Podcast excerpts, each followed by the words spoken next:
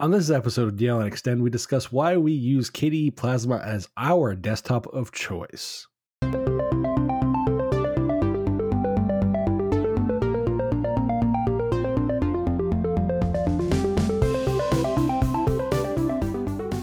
This episode of DLN Extend is brought to you by DigitalOcean and Bitwarden. Welcome to episode 41 of DLN Extend. DLN Extend is a community powered podcast. We take conversations from the DLN community from places like the DLN Discourse forums, Telegram groups, Discord servers, and more. We also take topics from other shows around the network and give our takes. And with me is my fantastic co host, Wendy. We are down one, though. There is no Nate so that we will not be hearing about how great OpenSUSE is, unfortunately. Next week, though next week, most definitely. So, Wendy, what have you been up to? This week has been full of cleaning kids' rooms, scrubbing them down, and waiting on a dishwasher.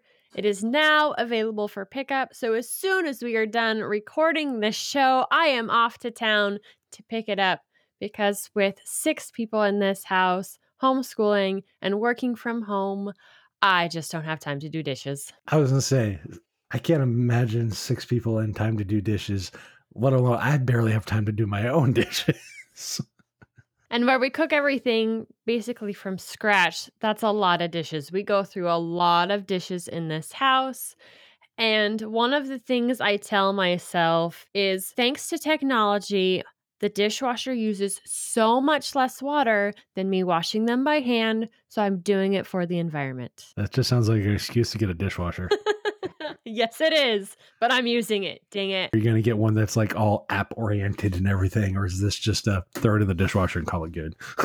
no, my last one that died in two years was Wi Fi connected, and I really didn't use any of the app features on this one. So this one doesn't have any app features to it, no Wi Fi connectivity. When looking at them, it was all about certain features that they had, and being stainless steel on the inside is one of them. And how much can I cram into that sucker and still have everything get clean? Those were top priorities. So, cubic feet space was the biggest concern. Not necessarily that. How well does it use the rack space that's in there? Because all of them basically have to fit within the same size cutout. Mm-hmm. How well do they utilize the rack space in order to fit more dishes on them? Gotcha. I guess you'll be busy. Uh, I'm assuming you're installing the dishwasher or are you having people do it? Uh, my husband and I will do it tonight. Always the DIY. so, what have you been up to this week? Most people know that I am a tech enthusiast you know, uh, as you so eloquently put it, most episodes, I use weird and strange hardware, which I totally can't deny. But I'm thankful for because you give me some wonderful recommendations based off your use of strange hardware. Touche. But on the same note, it's weird and esoteric. Recently, I've been looking to, I don't want to say minimize, uh, limit how much connectivity I have I spend a lot a lot of time on computers computing. Doesn't matter if it's a tablet, a phone, you know, desktop, laptop, whatever. Just too much time in front of screens. There was a phone that came out a couple of years ago from a brand that actually was recently discussed on DL, uh, where we talked about WebOS, which was originally developed by Palm. Now, Palm is not around anymore, but the name is. I don't remember exactly who made the phone. I'm just going to say it's Palm. There's this little 3.3 inch phone called the Palm phone. And it is literally a palm phone. It fits in your palm. Your palm will basically cover it. I kid you not. The whole phone is 3.3 inches? Yes. The whole phone is 3.3 inches. And I have a OnePlus 7T for those that don't know. Going from that to a 3.3 inch screen takes some getting used to. Now, in fairness, I think the first Droid was like 3.5 screen or something, if I remember correctly. So it wasn't a huge screen. The thing that I like about this is it's only got an 800 milliamp hour battery. So it makes me be conservative about what I'm actually going to use my phone for. That can be a pro and con.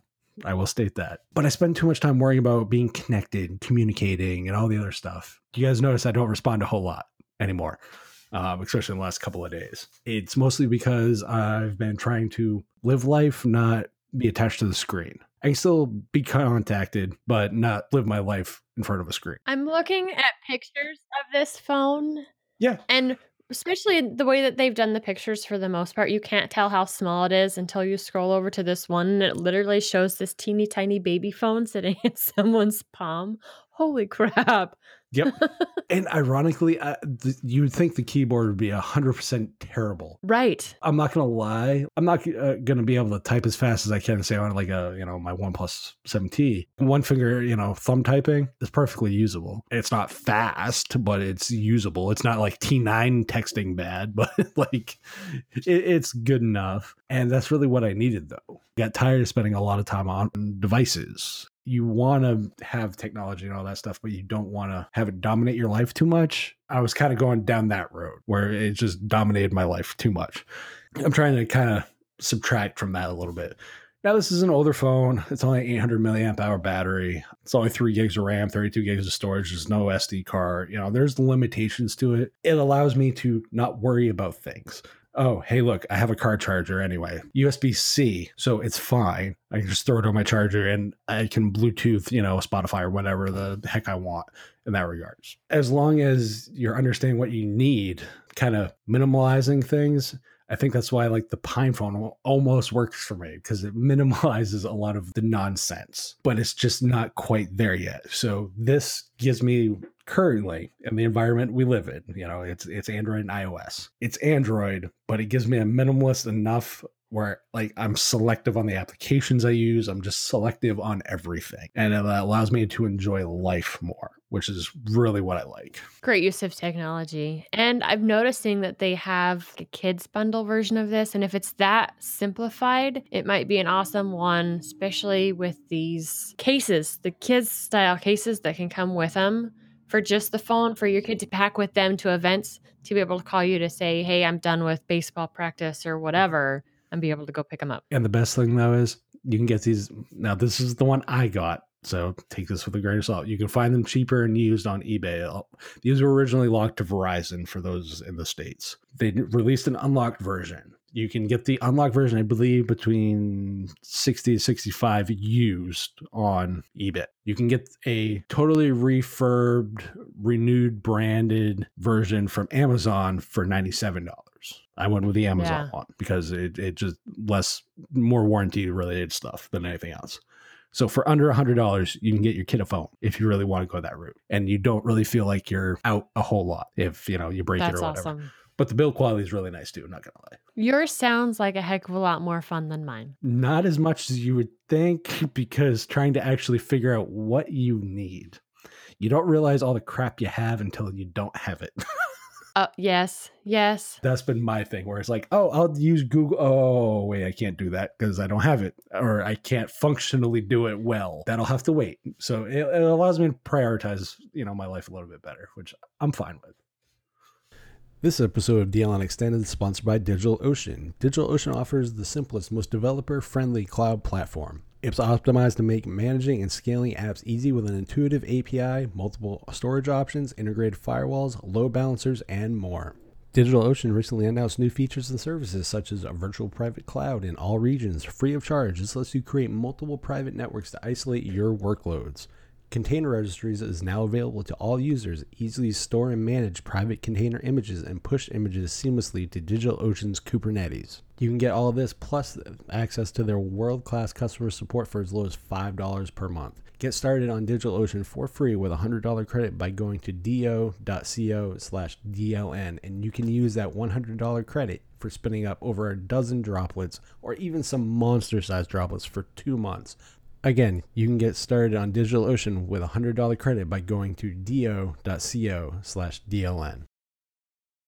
Speaking of making choices, either be it phones, dishwashers, or desktop environments, we're going to talk about why we, at least in this case, because Nate is not with us, unfortunately, Wendy and I, we choose KDE Plasma over the myriad of other options that are available for Linux on the desktop, be it you know window managers, somewhat desktop environments like Enlightenment, GNOME. Take your pick. Wendy, why do you actually use KDE Plasma as your desktop? I want to start out by saying that I used other desktops before Plasma, and there are desktops that I haven't used. That's one thing. There's such a wide variety of desktops. When I came to Linux, I was wanting something that was quote unquote lightweight, and this may almost tie into our discussion last week. And in looking at what the internet told me was lightweight, I started off with XFCE and it worked all right. It was fine. Kind of reminded me of old Windows days though,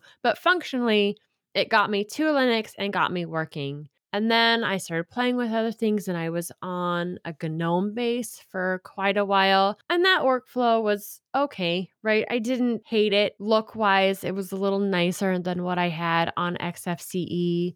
And I just happened to decide, well, what the heck? I'm trying to find my happy Linux place and stumbled upon using Plasma. And Plasma is what hooked me.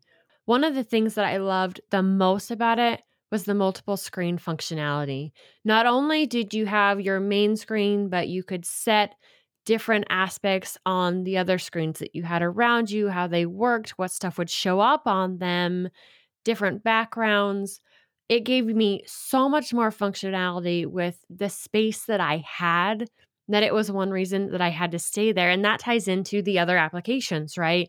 I decide that I want this application to show up on this screen, in this spot, on that size, the first time I open it, every time. And Plasma will do that for me. I know where that window's going, I know what size it will be, and I can just continue my workflow without even have to think twice about it. Yeah, thing for me that I love about Plasma is kind of that flexibility that you can either have, I don't want to say a set it and forget it mentality, but like in your case, you know, you want programs to open on specific monitor as specific screen size of the monitor, portion of the monitor, etc that type of flexibility is not available in a lot of other DEs. There are a few, but not a lot. Multi monitor support, let's just be real, is hit or miss. Sometimes it really isn't just the distro, is sometimes the desktop environment. Yeah. As much as I like the aesthetics of like Deepin, it doesn't handle like different screen res very well. So like if you have like a if you're outputting to it from a laptop to a you know a monitor that's a different resolution than the laptop and you want to keep the laptop at the same you know native resolution but you want to mirror it to the bigger screen. It doesn't always play nice. It's just a thing that i think plasma tends to do better. I definitely agree that that is a killer feature for plasma. I know one of the things that i love is it's kind of a Mac OS feature is when you have programs that were open and you shut down when you reboot, it pops them back up. Yeah, it, it's little stuff like that. Yeah, it's that's a very Mac OS feature. I'm not gonna lie. Having you know, I still use Mac OS. Really, it's a nice feature to have because it's like I can just get right back to work, and that's totally awesome to me. I need to find discover my own workflows if that makes sense the things with like Pantheon and GNOME and a lot of these other type of desktops is they have a very I don't want to say rigid, but they have a very defined way that you they want you to use the desktop. I ended up using Unity for so long. I used it from basically its inception to about 2017. Unity was just the desktop that I used. Like I had, you know, used enlightenment and every weird window manager and uh, desktop environment in between still do. Once the Unity went away and I tried GNOME, I tried to be open. I'm like, okay, I'm going to just use this however they designed it to be used. And my brain, just either habit or whatever it may be, cannot wrap around just the rigidity and the rigidness those design choices that they make. The fact that it relies on kind of a hacky way of introducing those feet like the the flexibility I need. And I'm not saying extensions are bad. I have about 20 of them on my Pop OS machine. But that leads into my problem with uh, other desktops for me. Plasma has 99.9% of that stuff built in. I don't need to go and download 20 different extensions. Yeah, absolutely. As an example, like the panel, because I used Unity, at the top is where the Ubuntu button was. If you use default GNOME, the applications button is all the way down at the bottom, toward you know more towards where like the traditional Windows paradigm would be. Not quite because it's at the bottom of the favorites dock. It's in this weird spot that it doesn't work for me because my mind is go to the top left. So I move all my buttons to the top left. I move the panel to the top left. I have a mostly full screen application launcher that runs the entire length of the panel. It's customizable in a way that it allows me in the way I use computers to quickly flow through things. I do weird things when the panel auto hides. I only have a minimize and a close button on the left. I don't have anything else. All the pin applications and the default plasma stuff of like the question mark and all that, all that stuff's gone. I completely remove all that stuff. I make the application panel just big enough so when it pops out, it doesn't actually hide the close button. Go minimize, then close. I do that so when I'm in the top left, I can hit close, slide over, hit the application launcher, and the first thing that pops out is my favorites so I can generically shift in between what I've just been recently using. Sounds like it's a really nice workflow and it's really accommodated to you you mentioned that it's got all of these features that are built in. And the best part about having all these features is it's still not resource heavy, right? If you have a machine that doesn't have as much power, doesn't have as much RAM, you have the power of this desktop without having resources sucked from being able to do other things like work or fun. You want your computer for it's it's fantastic that way. Yeah definitely. Well it's like again this is not a shot at gnome. Right now i'm sitting looking at my pop os machine. Gnome is using three gigs of 16 507 of that is gnome shell. I will say almost 400 of that is Telegram. I need to close that.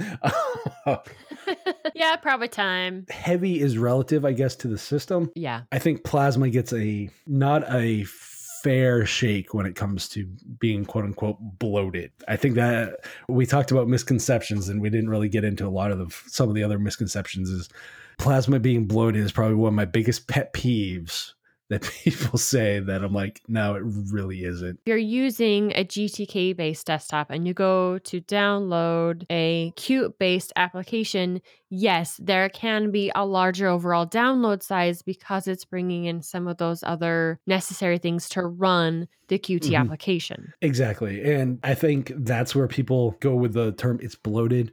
Well, no, it's just it doesn't have the necessary requirements, so it's going to pull them down. Is it as bad as it used to be, where if you wanted one application, you basically had to pull down the entire KDE stack? No.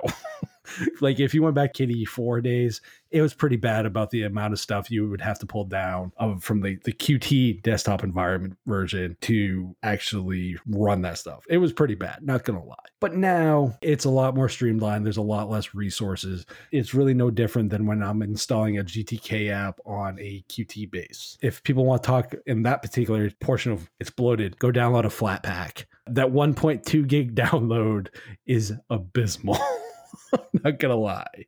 Like that's bloated. That's big enough to be a massive ROM for a phone that's got all the Google stuff built in. Yep. Bloated is relative to the user. Plasma getting the short end by saying it's always bloated. It's slow. Definitely not slow. Less resource hungry than say uh I haven't really looked at LXQT lately, so I can't really comment on that. But you know, something like Mate or something like uh, XFCE, it's very light on the resource end of things now. I think people who perpetuate that it's heavy, it's bloated, it, it's 10 years out of date at this point. Basically, since the five series was introduced, a lot of this stuff has kind of gone to the wayside. It's hard to get some of those rumors kicked. And I know that people have different style of workflows and that's one of the things that this comes down to for us. Plasma is our DE of choice because of the way our workflows go. There's quite a few people in the community that love GNOME. It fits their workflow, it works best for them. There's people that love elementary. And in each one of these different desktop environments, there are positives and negatives to them. So, a negative that a lot of people come up when they're talking about plasma, finding some of the different settings. And I have to agree, there are certain times that I am reinstalling and I'm like, holy crap, where did that go? I know it's here somewhere. And I end up having to search for it.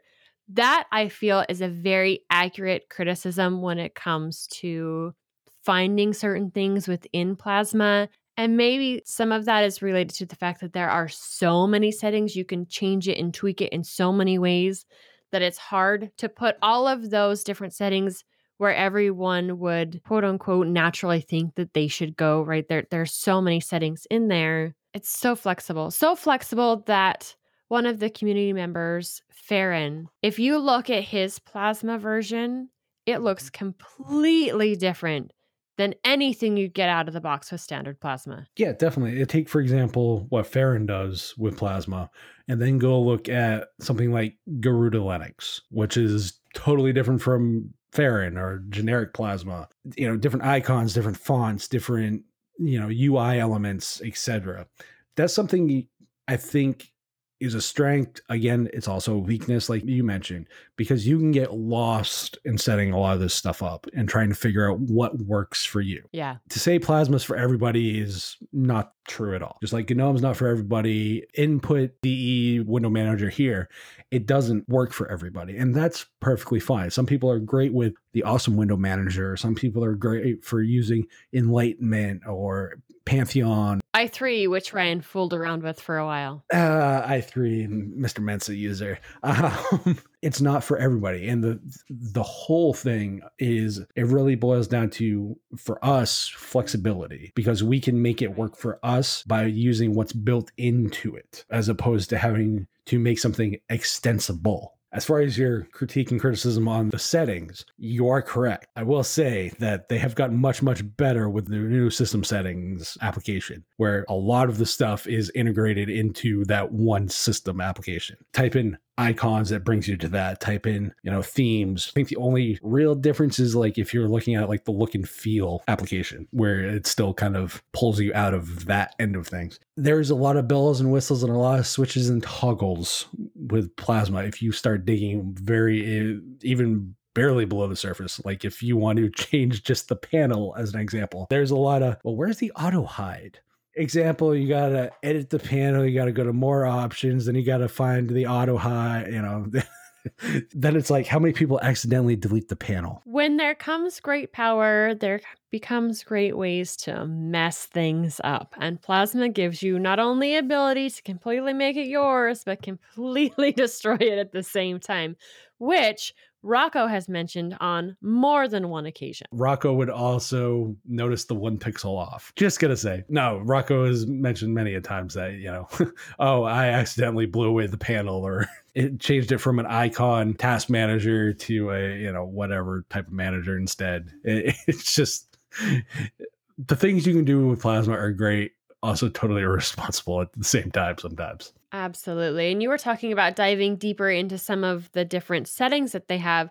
So, yes, you have your main settings panel, but then on most windows, you have an additional settings, more actions. You can move them, keep above others and keep below others. Those are settings that when I first saw them, I didn't realize how much I'd actually use them. Keep above others, more specifically, I use that all the time especially where there's smaller windows that I need to see what's going on in there as I'm doing something else. It is an amazing feature to have. But the one where you can really either get yourself into trouble or kind of what I mentioned at the beginning, make sure that your workflow runs so nicely is the configure special window settings where you can choose where that window opens, what size it opens at. Does it do that every time you open it, or does it remember the last place and size that it was opened at? The possibilities are endless. You can just be overwhelmed with settings. Ironically enough, I don't use Kdenlive to actually do my video editing,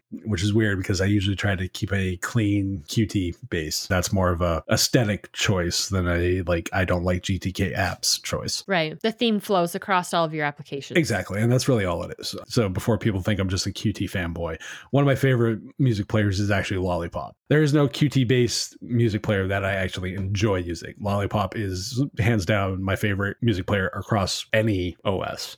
But the, I actually use Cinelerra uh, GG for most of my video editing. Cinelerra actually has kind of the early multi window view of older versions of GIMP. So you have, like in the old version of the GIMP, you had the toolbox, you had the viewer, and you had the options on the side. Yeah, that was how Yeah. GIMP worked for the longest time. I get it because mostly that's a multi-monitor setup. You know, one one panel's tools, one panel's the viewer, one panel's your other portion. Cinelerra works in that same mentality. You have four windows. You have a viewer, a compositor, timeline, and like your media portion down here what I ended up doing is because most of my work is done on one screen and trying to manage four different windows uh, from a task manager is a pain in the because alt tab, alt tab, alt tab. It's a pain in the butt. The group similar applications is a lifesaver when it comes to uh, managing things like Cinelerra and stuff. It just puts it down to one icon. You just hit it and everything opens. And that's what I need. Unfortunately, like when I open it in GNOME, I don't get that. I get four different windows that I got to try to manage which is kind of annoying. This episode of DLN Extend is sponsored by Bitwarden. Bitwarden is the password manager that we use and trust. Bitwarden lets you set up things like a PIN to easily access your password manager, as well as additional authentications such as a master password and adding phrases to fingerprint security, all to keep your passwords safe. Bitwarden is the easiest and safest way for individuals, teams, and businesses to store, share, and sync their sensitive data. Go to bitwarden.com slash DLN to get started for free. There are many reasons why I chose Bitwarden as my personal password manager. One of those reasons, it is 100% open source. You can also self host your Bitwarden instance. They also offer security audits to make sure your passwords are as secure as they can possibly be. Go to bitwarden.com slash DLN to get started for free. They offer an, a premium account for just $10 per year. What do you get with that premium account? One gigabyte of encrypted file storage, two step login with YubiKey, U2F, or Duo, Vault Health Reports TOTP authenticator storage and generation, priority customer support. Make the smart move like many of the community have and go to bitwarden.com slash DLN to get started for free. If you're like me though, you'll want that premium account for just $10 per year to support this amazing open source software. Thanks to Bitwarden for sponsoring this episode of DLN Extend. Speaking of changes and flexibility and whatnot, we also like to be flexible in what we do and what our interests are. Wendy, what's been your thing for this week? There was something new that I heard about on This Week in Linux, and it's called Jing OS. It is not released yet. It will come out on the 31st of January, so not too much longer now. This sounds exactly what I'm looking for as he's talking about it, I was like, holy crap, that is exactly what I want. This would solve all of my problems when it comes to figuring out what I want for the kids to use for school. Now, what exactly is it? It is a tablet style UI and UX that is designed for touchscreen computers. So you have real Linux inside this very simple, easy to use base. Kind of fits what I'm going with. They've been using my new Samsung tablet a lot. It's really easy for them to get in and out of the applications they need, especially for the small one. Lightweight, easy to pack around. My daughter used mine yesterday with the attachable keyboard to get some of the writing stuff that she needed to do for school. It is so easy, both in touch and lightweightness, to get their school stuff done, but it's an Android base. So that's the part that makes me kind of sad. I do love it. I wish the operating system on it was different. This fixes that. Right now, it's only compatible with two different devices the Surface Pro 6 and the Huawei MateBook 14.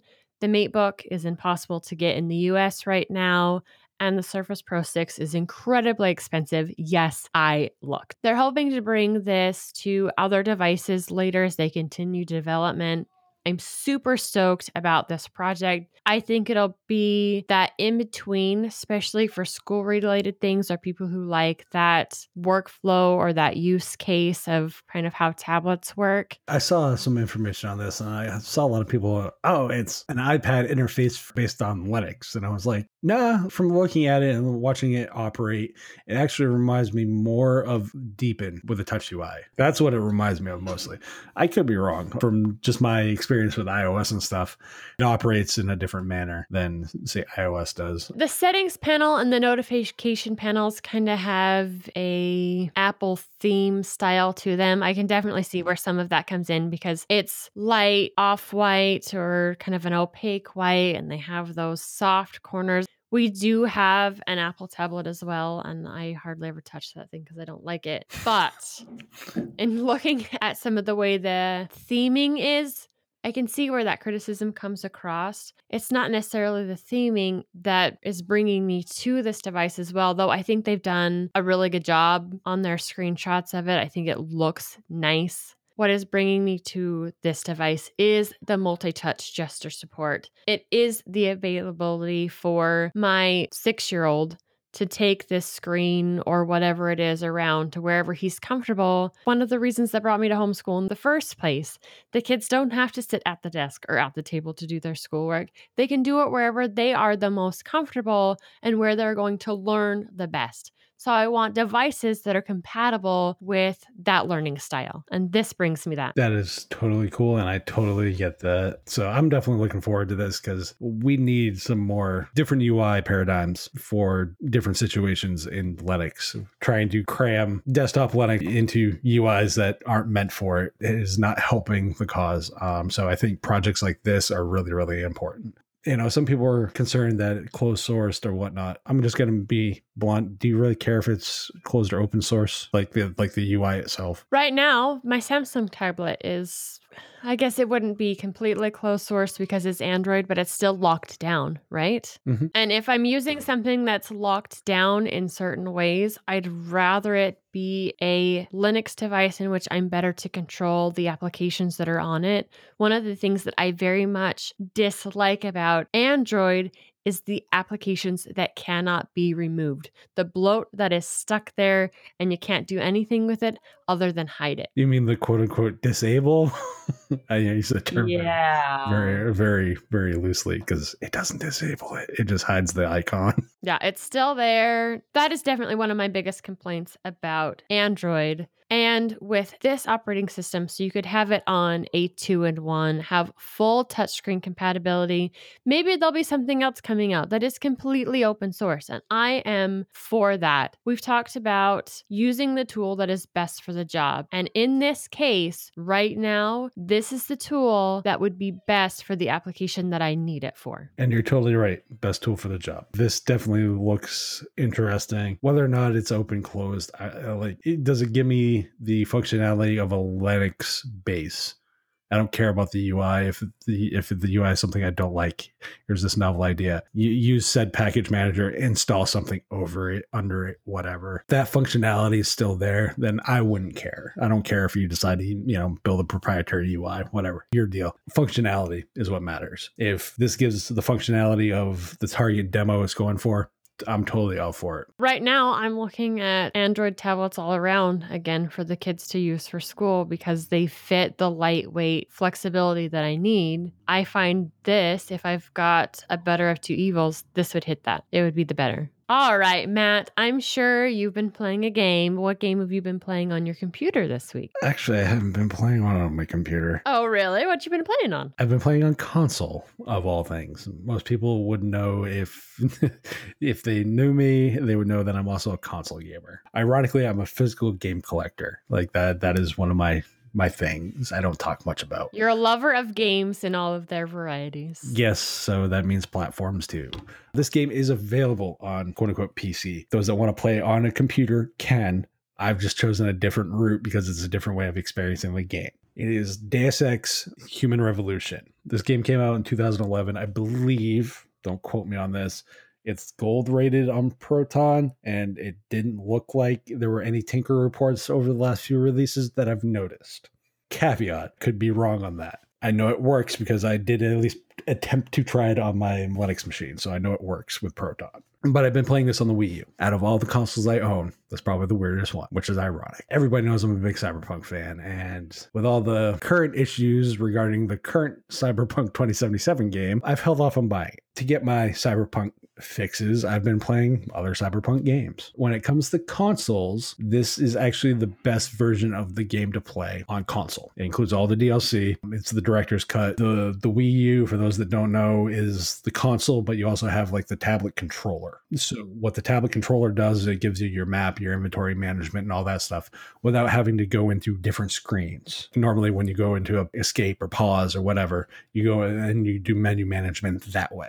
That's not how it works in this one because this one allow is all on the secondary device with the second screen, not on your TV. It allows you to focus on the action on the screen. Management is secondary, so this not in your face and in the way like a lot of the other ways of inventory management and stuff is done in most RPGs. Though I will mention that this game is rated mature, so don't give it to the kids. it's a fun one for you, but not one for the kids to have around. Though last week there were two great family friendly games that were mentioned. Yes. The one that Nate mentioned, and the name totally escapes me right now, is uh, Fix It Felix. Yeah, Fix It Felix, and the one you made the recommendation for Path of Giants, which were both very family friendly games. If you want a family friendly re- game recommendation, then I have one, and it's called A Story, of, a story About Your Uncle, I believe it is called. Story about my uncle. Yeah. That is very family friendly. Not there's no swearing or anything. It's very problem solver kind of game. Um, it's very, it's kind of like Valley, very forward momentum, but it's a fun game. It's fun and frustrating at the same time as you're trying to make certain jumps yep. within the game. Dang it, I missed it. I remember watching EB try to play it and he was just getting all frustrated. It was great. I remember watching me play it and getting all kinds of frustrated. to me, that game's more about, it's kind of like Valley. It's a very atmospheric game and that's what makes it a fun game.